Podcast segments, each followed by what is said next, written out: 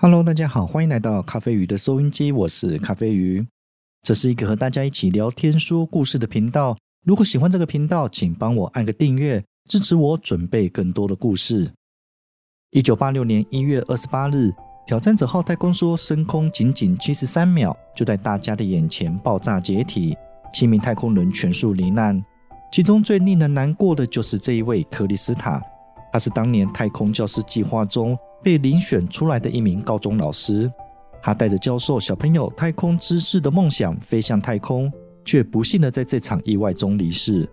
当年他三十八岁，有一名九岁的儿子和一名六岁的女儿。今天呢，我想借由这位老师的故事，来和大家聊聊这一起发生在一九八六年美国太空计划中最令人心碎的一场意外——挑战者号事故。美国太空总署 NASA。在一九七零年代研发出可重复使用的太空梭，希望可以借由重复使用，再加上接一些民间公司架设卫星的订单，来摊提飞行的成本。可是自从一九八一年正式使用后，飞行次数不如预期，加上研发成本高达两千两百一十亿美金，所以飞行一趟的成本就超过十六亿美金，相当于五百亿新台币。五百亿新台币是个什么样的概念？若是以当时的物价水准，大概飞行个一到两趟几天的行程，就足够让台湾盖一条捷运，而且是可以使用好几十年的捷运。高额的花费，加上民众对于太空探索渐渐的冷淡，所以对于 NASA 来说，太空探索已经不光是技术问题，更多的是如何找钱的问题。一九八四年，美国总统雷根宣布执行一项太空教师计划。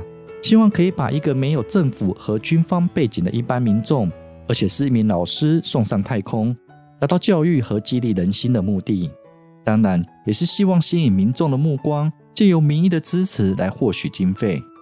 为期两个月的申请期限，总共超过一万一千名教师提出申请，而克里斯塔也赶在期限的最后一天提交申请书。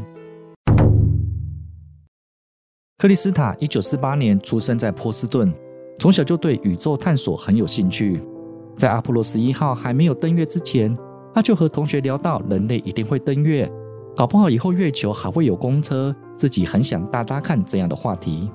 大学毕业后就当上了中学老师，教授过历史和公民社会相关的科目，也在工作和家庭的忙碌生活中保持进修，拿到了硕士学位。一九八四年，太空教师计划遴选开始。克里斯塔就和其他一万一千名申请人竞争，首波选出了一百一十四名。一九八五年七月，再从中选出十名竞争者，包含克里斯塔在内的十名老师，进到了休斯顿太空中心，接受为期一个星期的体检和面试。经过重重的筛选，以富有感染力的热情为优点，克里斯塔脱颖而出，成为美国第一位太空教师。他预计会在太空梭上做一些基础的研究。例如重力和胚胎的实验。除此之外，克里斯塔也会进行教学。他准备两堂十五分钟的课程。第一堂是介绍太空生活和日常生活的不同，包含食物的准备、运动和个人卫生等等。第二堂是讲解太空计划的进步和人类的未来。这两堂课都将为全美国几百万个学童播出。随着新闻的发布，克里斯塔成为媒体的焦点，接受过节目的专访。也配合参加宣传活动，他的热情和亲和力让他像个国民老师一样受到大家的喜爱。挑战者号这一次的任务是架设一枚卫星和科学研究，包含观测正在太阳附近的哈雷彗星，搭载包含克里斯塔在内的七名组员，是使用太空梭以来的第二十五次任务，也是挑战者号的第十次任务。原本计划在一九八六年一月二十二日下午三点四十三分发射，但受到恶劣的天气还有设备故障的影响，一直延后。最后确定一月二十八日发射。可是当天的天气却异常的寒冷，在甘乃迪太空中心，半夜的温度只有零下八度，低温加上水汽，甚至让太空梭和助推火箭结冰。到了上午八点二十三分，七名组员登上太空梭进行发射前的准备。到了预计发射的九点三十八分，气温仍然只有零下三度。为了等待温度上升，让结冰融化，NASA 决定延后发射。到了十一点三十八分，温度仍然只有两度。，NASA 在考量过后还是决定发射。这是太空梭启用以来发射时的最低温度。十一点五十八分，挑战者号点火升空。事实上，当时右侧助推火箭的 O 型密封环就因为低温失去弹性而无法密封。发射后零点六秒到三点三秒之间，右侧助推火箭的 O 型环接缝处已经裂开，喷出了九股灰黑色的烟雾。但因为助燃剂里的氧化铝融化后，暂时堵住了裂缝。三十六秒，太空梭遇到强烈的两道风切变化，电脑修正了飞行姿态，可能因此导致了原本堵住的氧化铝脱落。五十八秒，裂缝处开始喷出气体，使得裂缝进一步的扩大。六十秒，裂缝处喷出火焰，并喷向中间的液体燃料罐。六十四秒，火焰烧穿了中间的液体燃料罐。此时，因为液体燃料泄漏导致内部的压力下降，但机组人员和地面人员都没有发现异常。六十八秒，地面人员要求加速，机组人员也回应加速的要求。七十三秒。